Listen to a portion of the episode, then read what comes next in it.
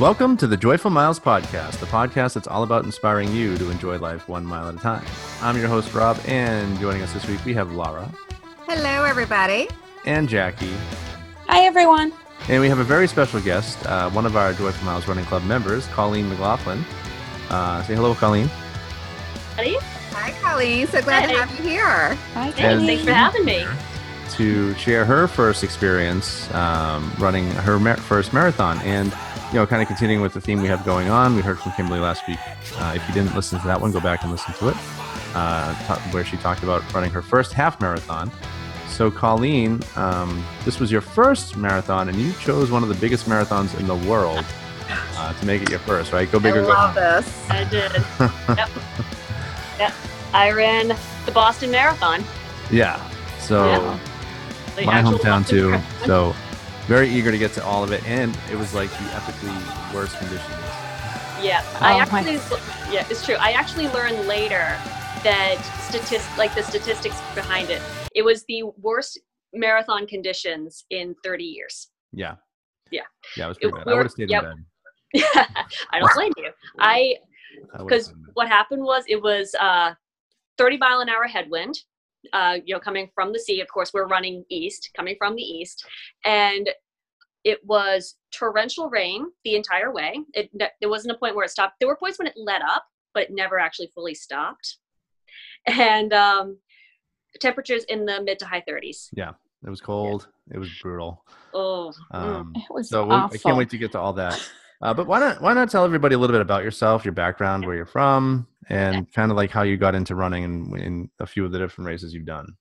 Sure. I grew up in Cambridge, Massachusetts, so a town right over from Boston. So you have the city of Boston, then you have the Charles River, then you have Cambridge. That's where I'm from. And it's just always been, like, running's kind of always been in my life some way or somehow. I was actually never personally a runner. I never liked it. I played soccer when I was young, and I begged my coach to not put me in the midfield because midfielders did the most running. Of course, he put me in the midfield. Mm-hmm. That was my position too. And I was always midfield. Yeah, and I actually, interestingly enough, joined the track team when I was in high school. I did outdoor track all 4 years, and I did indoor track my freshman year, and I ran the 300 and the 600. They realized that I actually ran the 600 exactly double the time that it took me to run the 300, which was admittedly very slow. It wasn't pretty. But then I actually, the rest of the year, I threw the javelin and the discus for my high school track team, like for the outdoor track team. But I refused to run. Like anything that involved running, I wanted nothing to do with it. I did some sprinting drills, maybe occasionally, but otherwise wasn't happening. So I actually didn't get into distance running until right after I graduated from college. And that was when I learned about the Princess Half Marathon. Mm. And I thought, so you're telling me that people go to the Disney parks and they run races through the Disney parks. That's a thing. So, and, you know, I couldn't say no to that. And I could think of no better motivation than a trip to Disney World to get myself running. And also I was kind of in a funk, and I was looking to get myself fit again. So I queued up Couch to 5K, and then I got the Jeff Galloway training, and I ran Princess in 2 hours, 51 minutes, and 43 seconds, I believe. So. That's not bad for a first half marathon. Thanks. Especially at Disney, where you're probably going to take in the sights a little bit more. And I did stop for the Princess, admittedly. Yeah. So on the way back to Epcot, not on the way up to Magic Kingdom. So it was perfect. It was one of the most amazing and rewarding races that I ever done. Most rewarding things I had ever done at the time. And I was so, like, just proud of myself. I burst into tears at the finish line. I couldn't believe that I did it. And I wanted to do more, but I never got a chance to go down to do Run Disney again until last year when I did Star Wars. So, and I actually ran that one with my sister. It was her first half marathon because she'd had a number of like ankle and back problems over the year. So it was like my job to make sure she got through the race. That took us about 3.5 hours, but you know, we made it. It was fun. That's awesome. She actually ran the Star Wars 10K this year too, and she did much better. So she made it for her. Ran the whole way. She was good. And then, of course, I did Avengers, which was my first coast-to-coast this past year as well, and that was so much fun. I see the Thor 10K shirt. I actually, it's sitting on my chair right now. I was actually going to wear it. But then I love these shirts. I wear these shirts all the time. Like, this is the best run Disney shirts. I love the Black Widow one. I actually wore it when I saw Infinity War. Yeah, I, like, I always... Me too, anything with Avengers. I actually wore the gauntlet one, which is pretty ugly, but it fit the movie, so I'm like, I gotta do it. Exactly. That's the, I've run out of clothes to wear to the gym. Yeah. Sure. The ugly gold gauntlet. Pretty sure. They could have, I wish it had been like a black one, I think. Black or maybe like a hunter green. Yeah, I think we'd all prefer... anything but chrome yellow. I would prefer two black ones over black golds. I agree. But I've also just been doing a lot of local races just around. I did the BAA distance medley last year. And I did too. Yeah. Oh, it's so much fun. The half marathon is kind of like a micro version of the marathon. So the first 3 miles are completely downhill. It rolls through the middle, and then you hit mile 9, you go straight up. Yep. You're like, because it's an out and back. So you're like, oh damn, I'm gonna have to come back up this damn thing. Yeah, it's true. Brutal. That's why you want to be conservative when you start out. So, but yeah, I'm doing the distance medley again this year as well. So I'm going to come out with 5 BAA medals this year. Nice. So that's great. Excited. That medley medal is really nice. Mm-hmm. Yeah. So at what point, I mean, so not having done a lot of races, at what point did you say, I want to do a marathon? I mean, I've always wanted to do a marathon. It was just a matter of finding the right one and finding one that I would enjoy doing. I did make the decision that I was like, I want to do a marathon before I turn 30, and which happens in October, and I wanted to do one that I loved. And you know, this past year's marathon came and went. It's gonna be the last Disney marathon before I turn 30. It's like, you know, that's okay, because I want my first marathon to be the Walt Disney World Marathon, because it was where my first race was, and I can think of no place better to do my first marathon. So I said, you know, I can't do the marathon before I turn 30. I'm going to run the marathon to celebrate turning 30. So, and, you know, I made peace with that. I never thought in a million years I get to run the Boston Marathon with 2 months notice. So, yeah. Oh, so, in your head, you're thinking Disney's going to be your first one, and Disney 2019. 2019, yeah. So that's where you're at. Okay. Because I'm still doing that. You're still doing it. Okay. Yeah, of course. Awesome. So, but somewhere from January till April, what happened? So it actually happened a little bit before that. I was at a Christmas party with a bunch of my friends, and actually my friend who works for the Boston Athletic Association. You know, we were, you know, having fun, drinking as you do at a Christmas party, and he says, you know, you're totally going to run the marathon. Like, yeah, you're going to run. And I was like, you know, yeah, okay. He's a very sarcastic person. It's like, I never know when he's kidding. So I was like, yeah, okay, I'll run the Boston Marathon. Okay, thanks. And I mean, he got 2 of my friends in last year, and I thought, maybe. But then, so, you know, that happened, and we kind of forgot about it. And I made peace with that. And I was like, it's kind of late to get into the marathon, even if I wanted to do charity. But then 2 months go by after that. It was in February. I was in Disney World. And I get a Facebook message from him at 7:00 in the morning on a Thursday. I'm thinking, who is messaging me at 7:00 on a Thursday? And it's my friend. He says, hey, did you still want that bib to Boston? I have it. I was like, yes. You can't say, if somebody asks you, do you want to run the Boston Marathon? You don't say no. I can tell. Yeah. Yes. Yeah. I was just thinking, what? Like, you're being serious right now. And yeah. So I was actually waiting in line for Flight of Passage at Animal Kingdom that day, filling out the application. Wow. Oh my gosh. And I sent it in. Then a few hours later, I got the congratulations, you've been accepted to the marathon. I thought, wow. Okay. So with thinking that your first marathon isn't going to be for almost another year. Right. Had you been training at all? Well, I've been consistently running. I like part of my gym, like what's cool is in my gym, we have a class that's kind of like a spin class, but on treadmills. So I get to do all my, or something. Exactly. Yeah. I get to do a, like kind of like all my interval training, all this fartlek work. I usually do that in the midweek anyway. and then my longer runs for the weekends. And, you know, I've just been kind of consistently running because I knew I was going to be doing the distance medley and I wasn't sure. I was actually considering doing Star Wars this year, but it's usually a family vacation because that's when my family are off from work and school and everything. So, but we weren't sure if we were actually going. So we never actually signed up. Okay. And I'm glad I didn't because I wasn't sure how my body was going to react to the marathon. So I thought probably a good idea if I sit this one out for now. But I was just, you know, consistently running. And then suddenly I get this message saying, hey, you're going to run the marathon.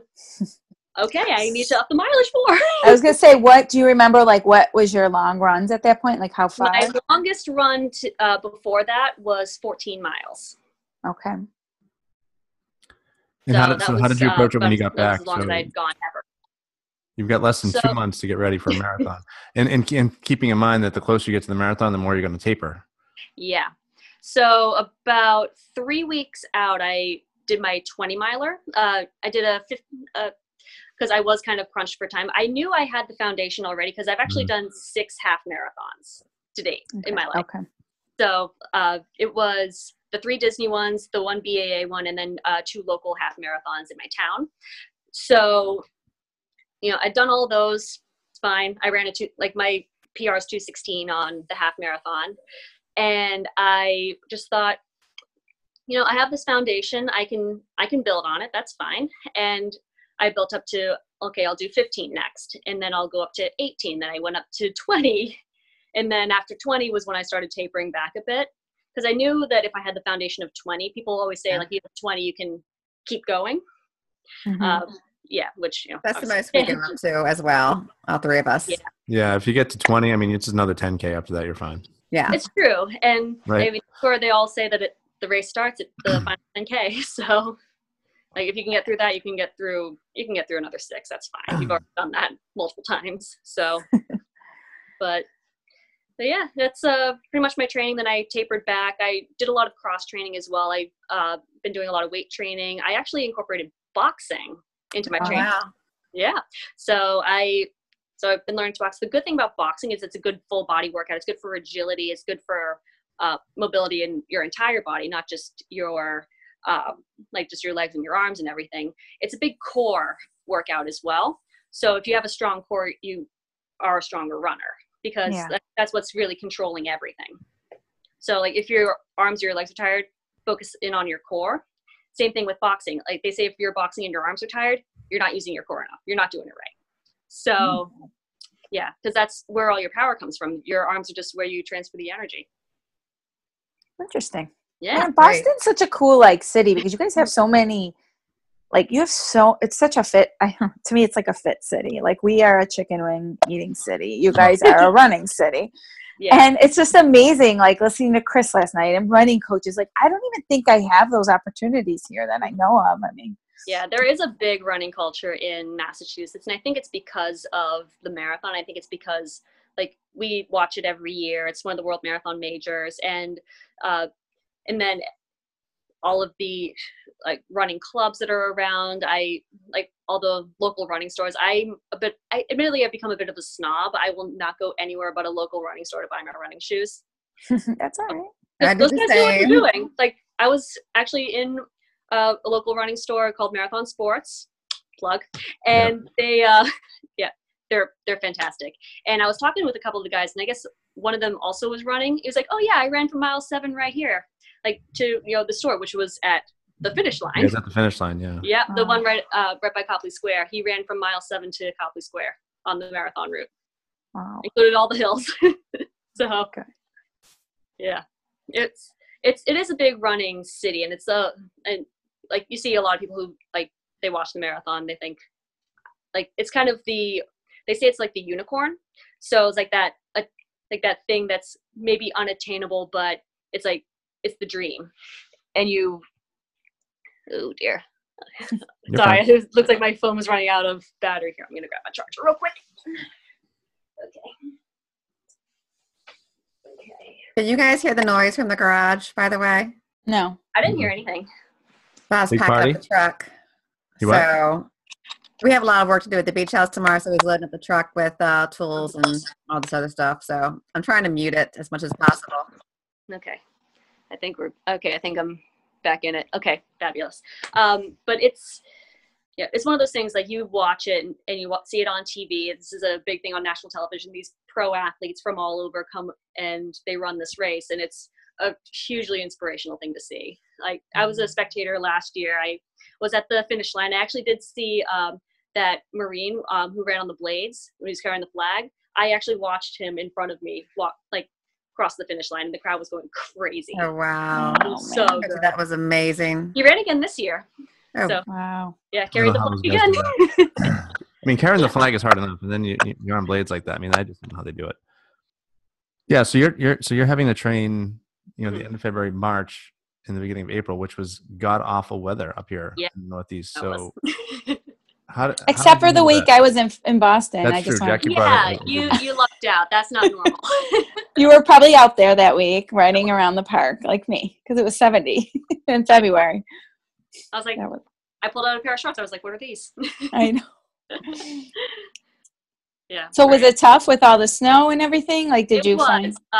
What actually was really helpful was I actually invested in a pair of trail shoes, because I, in addition to my actual road running, I've also taken up obstacle course racing, so like Spartan races. So I actually have one this weekend.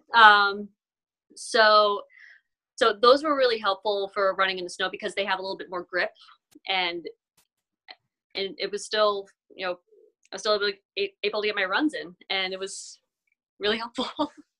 Great. Mm-hmm. Yeah, you're a bit of a beast. I know, because I mean, we could barely train for Star Wars, let alone the Boston. We are whining about it for the Star Wars race. We're like, we can't do it. Actually, right around the time that I started really pushing the marathon training, it was the beginning of March. I had a Spartan race in upstate New York. I think I put up the pictures on the Facebook page of me running a snow-covered mountain.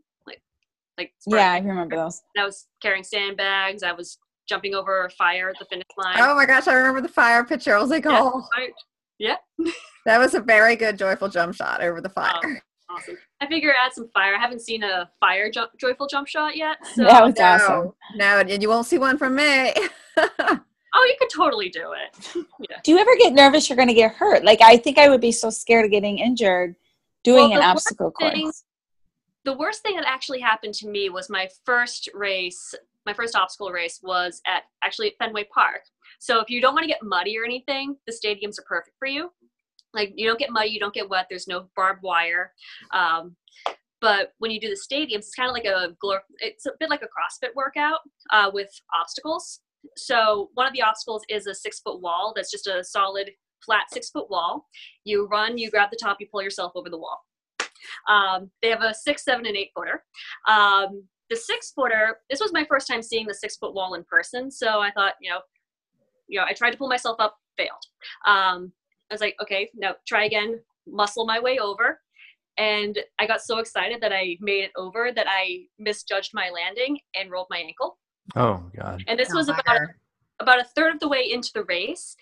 And I remember I had to grab onto one of the railings. I was like, oh no.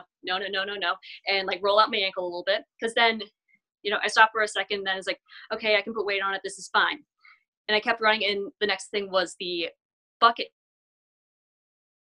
which is on the mountains. It's a 5-gallon bucket of water not water, of gravel. In the stadiums, it's a 5-gallon bucket of water. You pick it up and you carry it down a flight of stairs, then up a bunch of ramps. And then up another flight of stairs.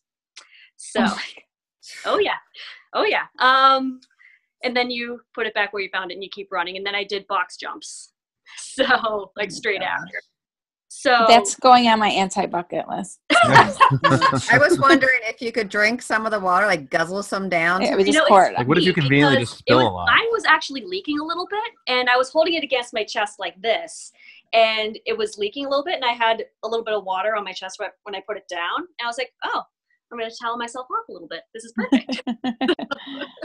But it was so much fun. And the really cool part about the stadium races is that you go through all of the different parts of the stadiums that you normally don't get to go to. One of the cool things at Fenway was you do push-ups in the visiting team locker room. You can climb the rope on the warning track. You're like running around the warning track. You run across the green monster and go up to all the top towers of the stadium, and you just get the most amazing views.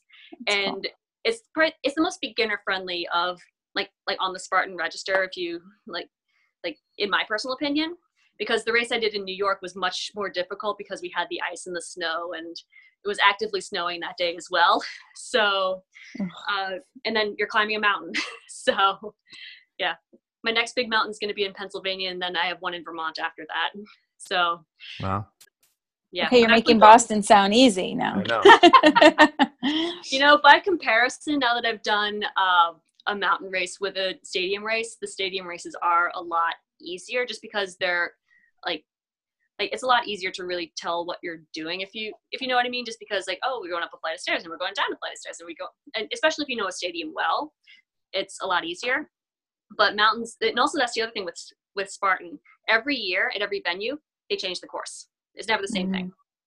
So, yeah. So you could be doing your death march 2 miles up, or a mile straight up a mountain at mile 2 or at mile 10. They never tell you. Ugh. They call it the death march for a reason. So, but what I am going for this year with obstacle races, I'm going for something called the trifecta. Actually, a triple trifecta. So the trifecta in Spartan is there are 3 different race distances. Is the sprint, which is what all the stadiums are, and what I'm doing this weekend, and what the race I did in New York was. That's between 3 and 5 miles with about 15 or more obstacles. There's the super, which is 8 to 10 miles with 20 or more obstacles. And then the beast, which is 13 to 15 with 25 or more obstacles. So if you do all 3 of those races in a calendar year, you get a trifecta. I'm going for 3. Oh, wow. I have no desire to do this one. I think you'd enjoy Fenway. Like, it's a really cool place. Maybe the stadium one, but that one, yeah, no. I worked there for a couple seasons, like 20 years ago. You're good. I got to explore all the nooks and crannies. Of course, it's a lot different now than it was then, but true. You get to run across the monster now. Yeah. I've sat up there for a game. I highly recommend it in November if you're interested. We'll see. Yep. I will look for all of the posts about it. So as you're getting closer to Marathon Monday, I mean, the weather reports weren't looking good early on. And then the closer you're getting, they were flat out saying, it's going to suck. Yeah, it's basically going to rain the whole time. And it's not only going to just rain, it's going to be blowing and it's going to be cold. Yeah. So how did that affect you in the days leading up? Did you do anything differently? Were you concerned at all? Well, I was definitely concerned. It was really more of a matter of what am I going to wear? How am I going to stay dry? How am I going to keep myself together? It's like, what things do I bring? How am I going to organize myself, like with my fuel, with my phone, with is everything going to work out? So it was really just a matter of, it's funny. I didn't the last time I ran in rain was actually when I got my half marathon PR. That was in November. It wasn't the torrential rain, like what we saw in Boston. It was just like that enough rain that warrants like an umbrella, but it wasn't, sheets coming down in waves with headwinds. And I mean, I just went in a tank top and an Under Armour shirt underneath it, and a pair of knee-length leggings. I was fine. I did the same thing this time. So I had the knee-length leggings with Under Armour, and then I had a raincoat under a tank top. Because what I always like to do is, if I have to layer something, I'll put my bib on a tank top and wear that as my topmost layer, regardless of what I have on. And that just makes it easier for me. So if I have to ditch something, I just have to take off the tank top, take off the thing, put the tank top back on, so I don't have to move the bib. Yeah, that's a good idea. That is a pain to remove and then. Very much so. So that's my strategy. Were you okay with whatever jacket you had on ditching if you needed to? Well, when I got out there, I had this old sweatshirt that I was going to ditch that I just wore on the bus out there. And then when I was walking to the start line, I ditched it. Okay. So I had an Under Armour layer, then the raincoat, then the tank top. And then I also had on a plastic poncho that was a dollar store poncho that I was thinking of ditching at some point, but I actually didn't ditch it until I got to Hereford Street, which was, half a mile to go.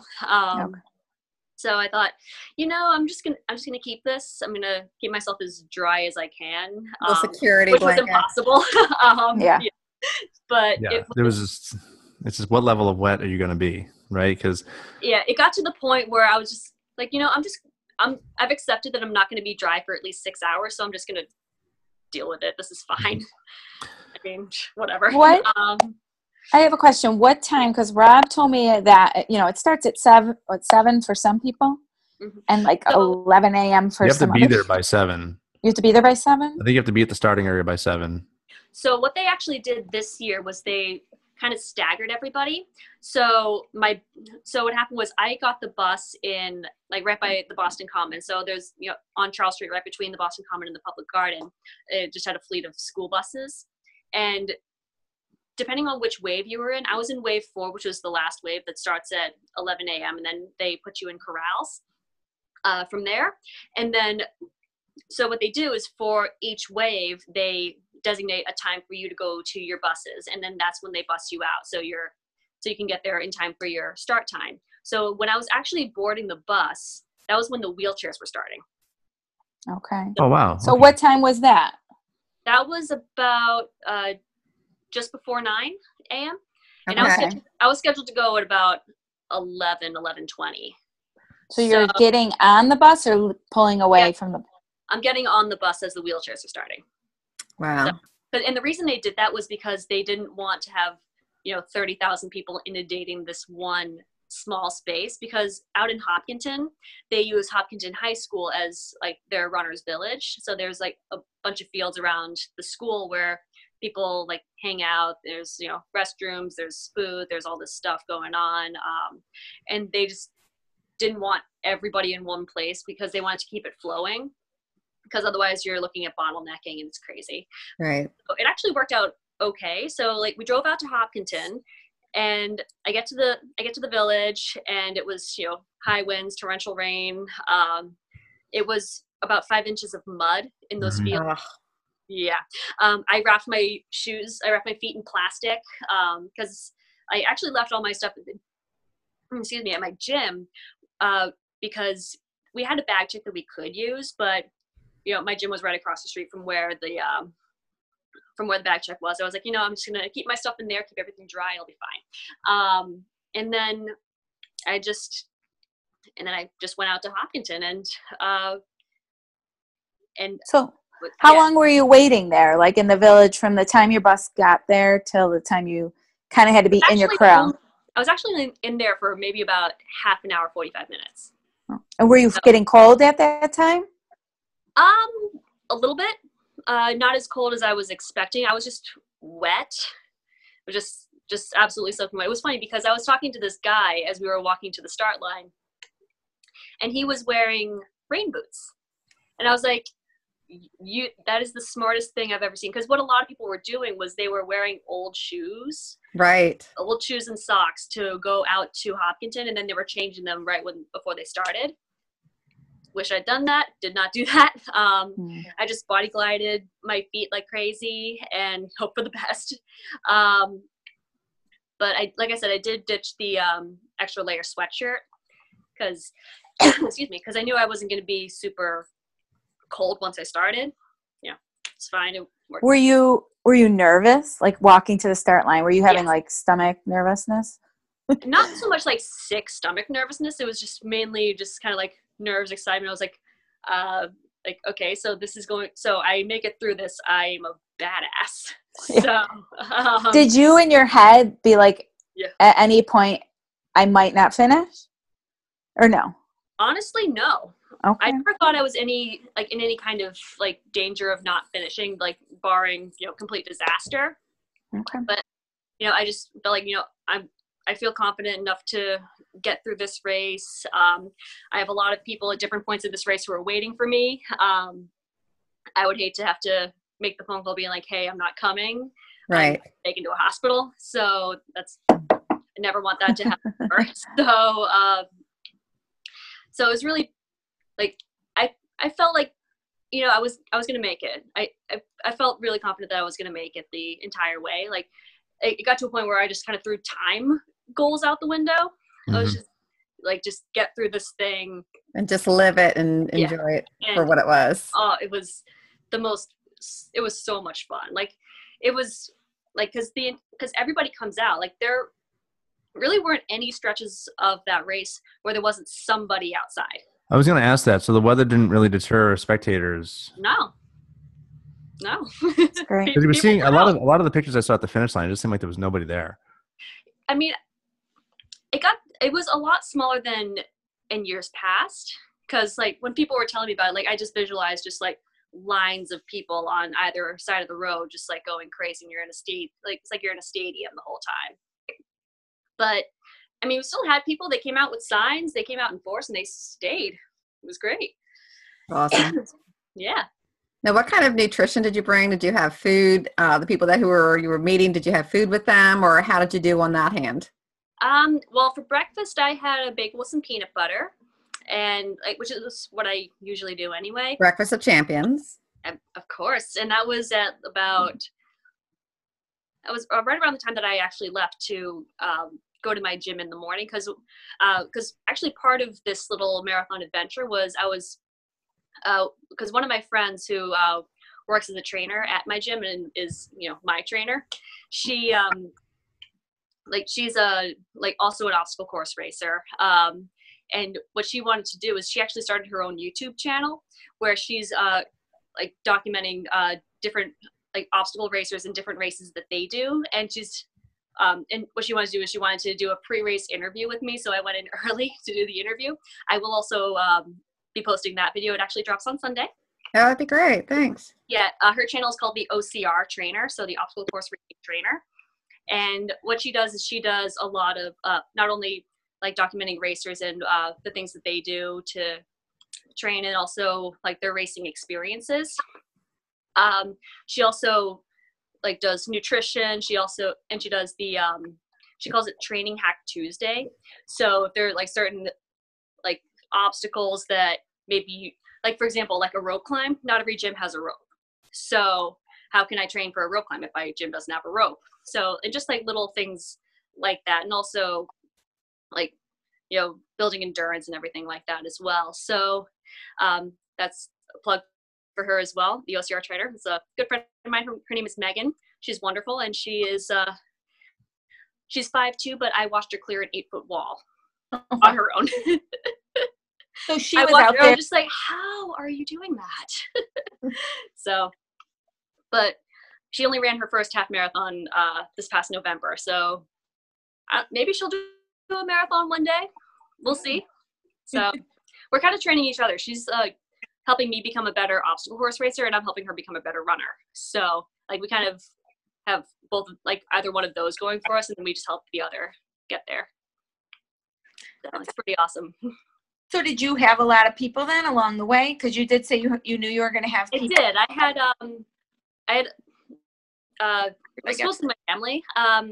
So at mile 10, I had my aunt and uncle, that was in about Natick city center. So it was, 4 towns in. So you go through 8 cities. So the thing with the Boston Marathon is you actually go through 8 cities and towns. You're only in Boston, I think, for about 2 miles. Mm-hmm. So you start in Hopkinton, then you go into Ashland, Framingham, Natick, Wellesley, Newton, Brookline, and Boston. Okay. So it's in that order. And around mile 10 is Natick city center. And my aunt and my uncle were out there, and I remember getting a text message on my watch saying, you know, hey, we're just beyond mile 10, and you know, I get to mile 10, I was like, okay, where are they? And just looking around, and what I also did was I put my name on the front of my shirt, so the entire time people were like, go, you got this, and my aunt and uncle were also yelling my name, so I was actually on the opposite side of the road from where they were. And I was just kind of looking around, where are they? And it was funny because a guy on the side of the road was like, yeah, Colleen, you'll find them. You can do it. You'll find them. I was like, And then all of a sudden I just hear like this loud, Colleen! And I look to my left and there's my aunt and uncle. And that was great seeing them come out for that. And then I had at mile 20, so about halfway up Heartbreak Hill was my little sister and a couple of her friends, which was a lot of fun. They were, I say little sister, she's 23. But she's like, but she came out and she was like, yeah, I have my big blue and white umbrella so you can find me. So, and I guess like one of the ladies in her office was running as well. So they were all supporting her too. So, so I stopped and chatted with her for a minute. She had the best Instagram caption for our picture together at Heartbreak Hill. Says, I'm so happy to support you through your first heartbreak. I'm just like, which is like the best caption ever. That's fantastic. I know. It has about 150 likes to date. So, yeah, my sister's funny like that. And then my mom, my sister, and one of my cousins was at just past mile 26 on Boylston Street. So about 100 yards from the finish. Or was it too chaotic? No, it was actually fine. So they were behind, cause like they were on like a little inlet, like where people park on Boylston Street, and like they had actually had a bunch of cones set up. And I think it was because there was a bit of flooding there because it was still, you know, obviously coming down quite hard. And there was a police officer standing there to make sure people didn't really like, you know, obviously that we were safe and everything like that. And I just remember like passing this police officer and there, and I was like, and they, it was great. And like they tried to film me crossing. I don't know if it actually worked out, but it was about less than 100 yards from the finish line. And that was the boost I needed. And I was, that was great. So it was so fun watching you. I was following you around like throughout the, like every, you know, I had the app. So I love the live, any race with live tracking. It is amazing. It was the best live tracking that I've seen because what happened was when I crossed the finish line, I suddenly just got inundated with texts and messages. Like, we just saw that you finished. I was like, oh my God. It was like all my friends, a bunch of my family, and even my boss at work. Oh. Yeah. Like apparently my entire office was following me the whole time. I was like, oh, she hit 10K. She hit 15K, 20K. I was like, it's true. It's so lovely. Yeah. It was great. So. I love the live tracking. If you feel like you're there for some reason, it just feels so good. Like Rob, when you did New York, I mean, I just all day I'm like watching. I'm like, okay, he's here. I'm telling my family. They're like, okay. I'm like, but I'm like, oh my God. And like, I followed throughout the race with you. And yeah, I saw all the posts really on the Facebook page. I was like, oh my God. I didn't even know you guys were doing that. Yeah, that was really awesome. Cool. So even the weather being what it was and the conditions being, it didn't deter you at all, didn't sour your experience, safe to say, very positive coming out of it. It was just a fun day. And I mean, I think, I want to say I owe that to like everybody who came out and also to all the volunteers who, you know, they're rock stars. Every single one of them. One thing to be running in that thing, another to be standing there the whole time, dishing out water and. Getting all chilled to the bone. I don't know how they did that, like just standing still the entire time. Yeah. Because one of the other things I did find out after was that I guess about 2,300 people went down with hypothermia symptoms. Oh, wow. Yeah, and that's just runners. So I have to wonder, like, did it happen to anybody else? I'm sure there's high possibility that it did. Like, even, like, there was a story of, I guess, like, one of the race directors or something like that who was on actually the timing truck that went in front of the elites. Wow. And like it was like riding along there, and then like he gets to the finish line and he had to go to the medical tent because oh my goodness. So I can't even imagine because like I just know how cold we were at Dopey. And it wasn't raining. Like imagine being wet and that cold. So imagine doing Broad. Oh, I was gonna say it was very similar to Broad Street, Jackie, only colder. I mean it was cold as we were at Broad Street. This was even longer and farther. Oh no. With hills and we're so traumatized from that Broad. I mean the Broad run, and that's why you layer. And that was, I think, partially why I kept the poncho on as long as I did, was because that did help me stay a little bit drier, and it gave me like kind of an insulator because we always bring ponchos like whenever we go to the Disney parks, and I hate wearing ponchos. I hate it because they're plastic and like they trap heat. and trapping heat in Florida. But no, it just doesn't work. It's sweaty. It's gross. I hate it. So, I mean, it still did the same thing that it does in Florida, but it actually worked to my advantage this time, I think. And I think that was why I was able to like really stay up and like keep going. Yeah. Right. Because I had that and I was able to like kind of keep my core warm in that way. So after the race, did you immediately go to the gym then to get your stuff? I did. I had to walk. So like you finish on Boylston Street right by the public library, and I actually had to walk about half a mile across, like up Boylston Street, across the public garden and the common to the opposite side of it, which was where my gym was. I was just in Boston, so I'm like, is it by Cheers? I know where Cheers is. The public garden, that's where the swan boats are. I mean, they weren't, they're not up there in February, but it's the largest botanical garden, and there's the statue, and there's that big statue in there as well. Yeah, Jackie, you were over there. So the gym would be? It was on Tremont Street. Okay. So, yeah, and it was... That's awesome. So I climbed another hill. Near the park. Yeah, it's funny. I was climbing up the hill. I was like, I thought I was done with this. But it was a good way there to stretch your legs, at least. Oh, definitely. And move all out. See, it's funny because the entire time, I guess I didn't realize, like, because I was kind of like doing a bit of a shuffle at some points because it was tough. The hills were tough. And then when I got to Boylston Street, that was when I realized, oh, wait a minute, my legs actually work. I could actually stretch them. I was like, I can actually stretch my legs now. This is something. So they work.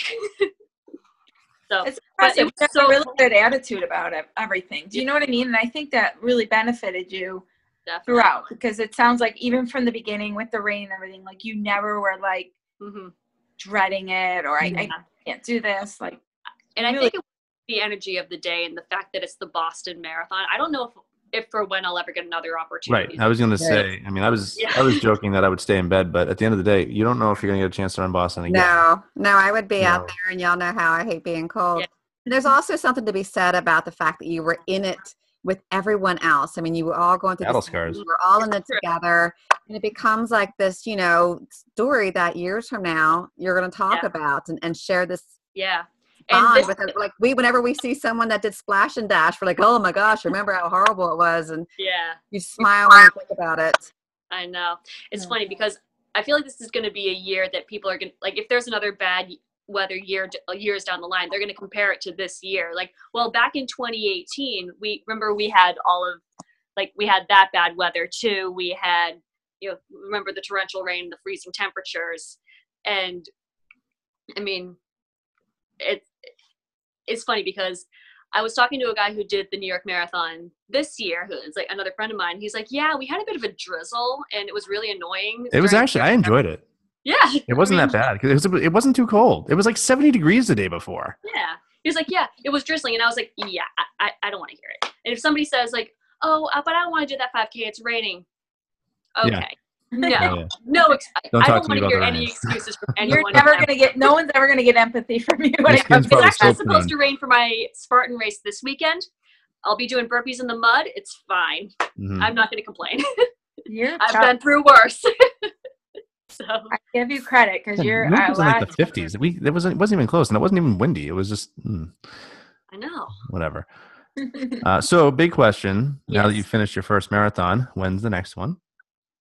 Disney 2019. Well, yes, but beyond that, you think you're going to keep doing them? I don't know if I'm doing it. Absolutely, I would love to do more. I love doing road races. It's fun for me, and I love crossing finish lines. What I love also trying to do during races is just play with the spectators, play with the volunteers, like with the photographers and everything. Try and do something silly. So, like. Do some jump shots. I have a jump shot of me in Brookline wearing the poncho, water flying everywhere. That's all. It's all on my Instagram and everything. So, and just kind of having fun with it. I want to do more Disney races because I get to actually dress up and do something fun. I have some costume ideas. So I don't know. Well, can you share your Instagram profile name so people know where to find you? Although I'm sure Rob can link below too. Yep, so I have Instagram and Twitter at Pinkies Up. So that's Pinkies plural up, all one word. I like it, Pinkies Up. Yeah. Pinkies Up. Mm-hmm. And it was kind of an old inside joke from college, but it stuck. And because occasionally if you look at my pictures closely, in most of them, Pinkies Up. So it's a weird habit of mine. I run with my thumbs up, so I should be thumbs up. You know, I run like this. Hey. There you go. I love it. I do wish people could see you right now because you got the shirt, you got the jacket. Earlier, you had the medal. I mean, the girl is decked out. Yeah, I have the official marathon jacket. That's really beautiful. I love it. I love the stripes. Yes. Really and nice. It has it's pretty purple on the shoulders, and then the back looks like this. It's a giant unicorn with the logo. Giant BAA logo of the unicorn. Yeah, yeah, that's pretty awesome. And here's the medal. I don't know if you guys can see that. Mm-hmm. That's what it looks like. Beautiful. I even have it engraved. Well, definitely, everyone, if you haven't seen the Boston medal, go to her Pinkies Up because it's gorgeous. I was gonna say this is good radio right now. Yeah. Look at my medal. I mean, I have my flag right here. So yeah. Are you going to try to get into Boston again? I would love to do Boston again. I would love to go as a qualifier. That's kind of like a pipe dream of mine, but because I think for women between 18 to 34 is a 3-hour, 35-minute marathon, which is crazy. Oh. So that's really crazy. So, but Desiree Linden, who won, she did 2:39, and apparently that's slow. It was one of the slowest ones, yeah. Which, yeah. I mean, it's not surprising given the conditions, but yeah. And considering what she had to do to get there, for those that didn't know the story, she ended up staying with Shailene Flanagan for most of the race, and actually they made a pit stop. She was a porta potty, and she stuck with her instead of running off, and that there's something to be said about karma. Yeah, And I actually did read a few articles about like how sportsmanship helped Desiree Linden win the Boston Marathon, because I guess when people help other people achieve their goals, they themselves achieve their goals. Mm-hmm. And because it releases like neurotransmitters in the brain, like the, you know, dopamine, the thing that makes you feel good. And then you think less about the pain that you're in because you're helping somebody else, like it's putting your focus elsewhere, and that's like, and people say that's how she got through it and how she ended up winning.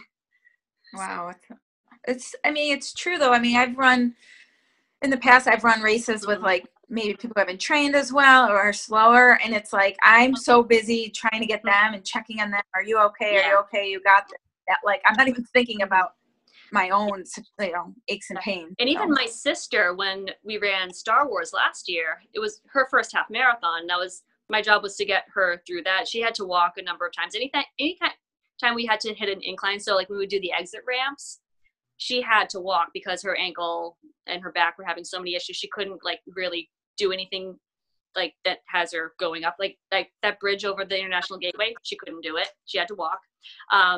And it took us a long time, but it put my focus elsewhere because I was like, you know, I have to get my sister through this race. And I was able, and when I crossed the finish line, I was able to just walk around like nothing happened. Meanwhile, my sister went straight to bed, leaving us to do the packing. So she went straight to bed after the Avengers happened. She didn't even run. How convenient. Right.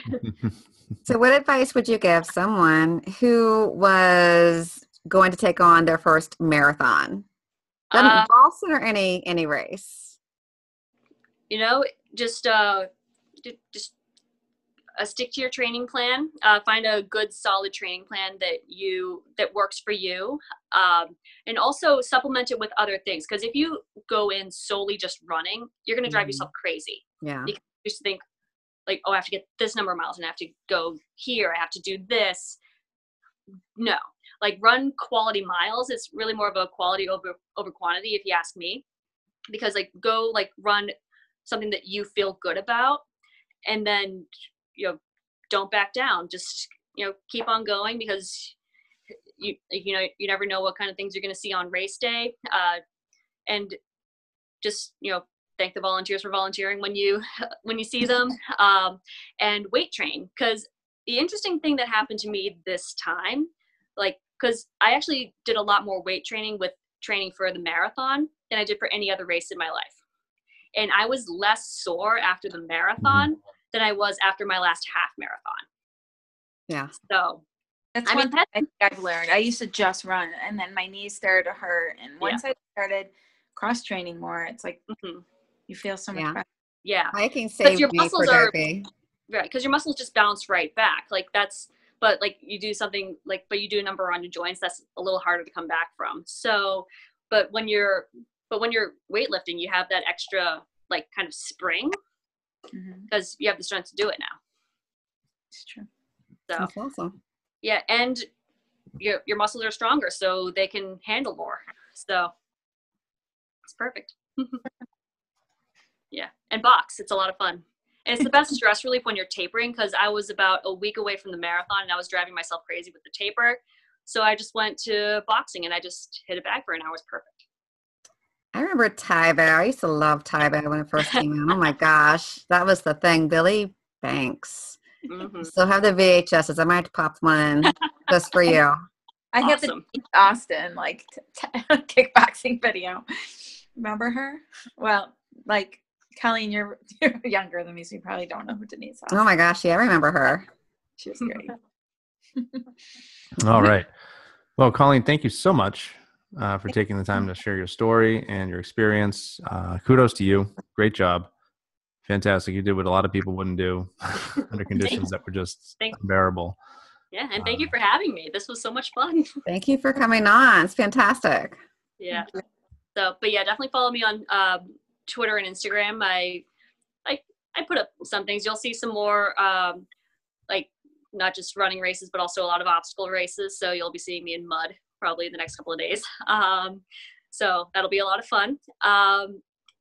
And also one really, like, I just want to mention this super cool thing that happened during the marathon. So at the finish line, you know, because Boylston Street, that's where they have all the photographers and everything. And like they have photographers all over, but you know, when I was running across the finish line, I was like, I'm going to totally try for a joyful jump shot at the finish line. There's going to be a photographer there. Somebody will catch it. Yep. Just go for it. And if I eat it at the finish line, okay, fine. Yeah. I can say that I ate it at the Boston Marathon finish line. Whatever. It'll be hilarious. That would be the one. So not only did I did the jump shot over the finish line, it was video recorded, and that's also on Instagram. It was recorded by Adidas. Oh, nice. Yeah, I got an email from them the following day. I think it was an ad. I was like, yo, you ran the Boston Marathon. You're a legend. And then they put this video together. It was customized to my bib number with my times, and then footage of me crossing the finish line. And there's the jump. That's awesome. I don't even try a jump shot because it never turns out. I'm always like mid-stride or look like I'm about to trip. So kudos for you. It's amazing. It was so much fun. And if anybody ever asks you, hey, do you want to run the Boston Marathon? Like at a Christmas party? We know the answer. Yes. Yeah. Have to say yes. Just say yes. Look me up. You'll never regret it. Congratulations. All right. And if anybody has any other questions too, like if you haven't already, join our Joyful Miles Running Club. We can also connect there. Definitely. It's a great community to help, you know, push each other and help each other with training and answer questions and do a little self-bragging, right? Brag about the races you're doing, brag about the accomplishments you're making. Show your bling. Yeah, show off the bling. A lot of bling being shown these days. Yeah, and I mentioned earlier that my friend, the OCR trainer, is putting out a video coming up on Sunday of my marathon experience. So you're going to get some video footage there too. So it'll be right on the page. So just go ahead and give it a watch and give her a subscribe as well, because she does great work and she's helped me so much. Well, it'll already be out by the time this podcast gets put up. It'll already be out, so we can see it then. Yeah, definitely. All right, awesome. Cool. Thank you. So thank you again, Colleen, and I think we'll wrap it up here. So again, I want to thank everybody for listening as always and supporting the show. If you haven't already subscribed, be sure to do so. And if you get a sec, leave us a comment and a review. Those things help. And be sure to subscribe to our YouTube channel. And like we already said, the Joyful Miles Running Club. You can find us on Twitter and Instagram as well. I'll put links in the show notes for everything today that we talked about. We talked about a lot. And, you know, we want to hear from you too. Like, what races are you training for? What help would you need? What questions do you have that you want to answer? We'll probably do another Q&A show here soon because we've been kind of stockpiling some questions. We got some good questions. We got some good ones coming. So if you have any questions, get those out to us and we'll answer them on our next show. And for now, we want to thank you for listening. Have a joyful week, and we'll see you next week. Take care, everybody. Thanks, everyone. And thanks again for having me. Colleen, you want to take us out? With the song? You can do it. I have faith in you. Okay. You can do it. Joyful Miles. Yes. Beautiful. That was really well done. Oh, that was on. Better than I thought. Yes. You're like, I didn't even know I could sing. I can't. It's a fire. I just was